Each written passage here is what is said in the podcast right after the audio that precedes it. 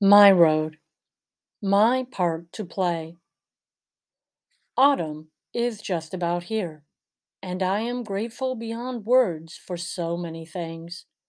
Even as local and world upheavals distress my soul, so I breathe a prayer and turn my gaze to tasks at hand.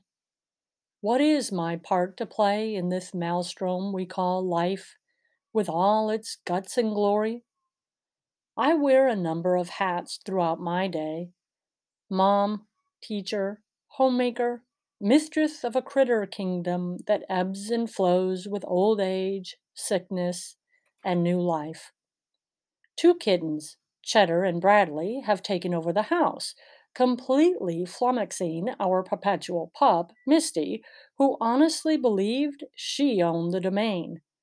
Surprise! There's always room for one or two more, and she didn't get a vote. I keep the peace by making sure that all are well fed and housed, though gluttony and sloth serve no one. I also keep track of the bodies buried at our cemetery and track down grave sites for interested family members when possible.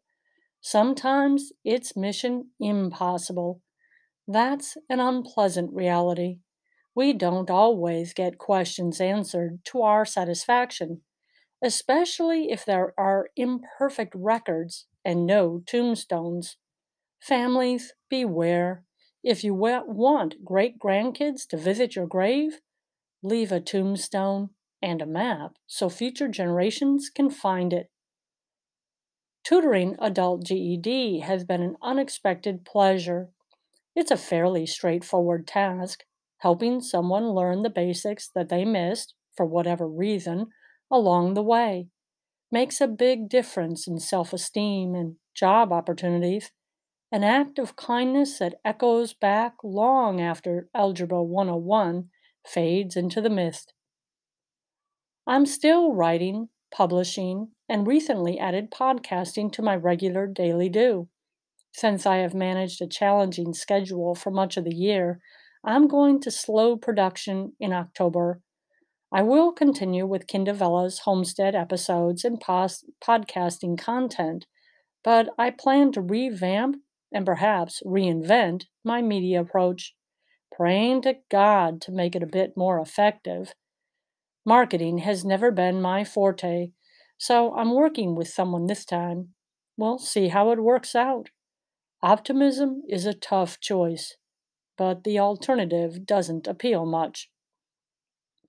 I finished writing the fifth novel in my Old Earth series, Old Earth Melchior Encounter, this week, and have sent it off to my editor and proofreaders. My goal is to get it out and published with live links before Thanksgiving. The operative word here is goal. Rain is pouring from a gray sky, shivering the yellow leaves on the cherry trees, while our hyperactive kittens pounce on each other and attack my knitting. Though there is a great deal wrong in the world, there is also a great deal that is right. Focusing my daily goals towards what is good and beautiful, becoming less self absorbed, and releasing anger and pent up frustrations and healthy rambles and friend centered conversations makes for a quality life. After all, despair doesn't want a helping hand, but hope does. Blessings, everyone.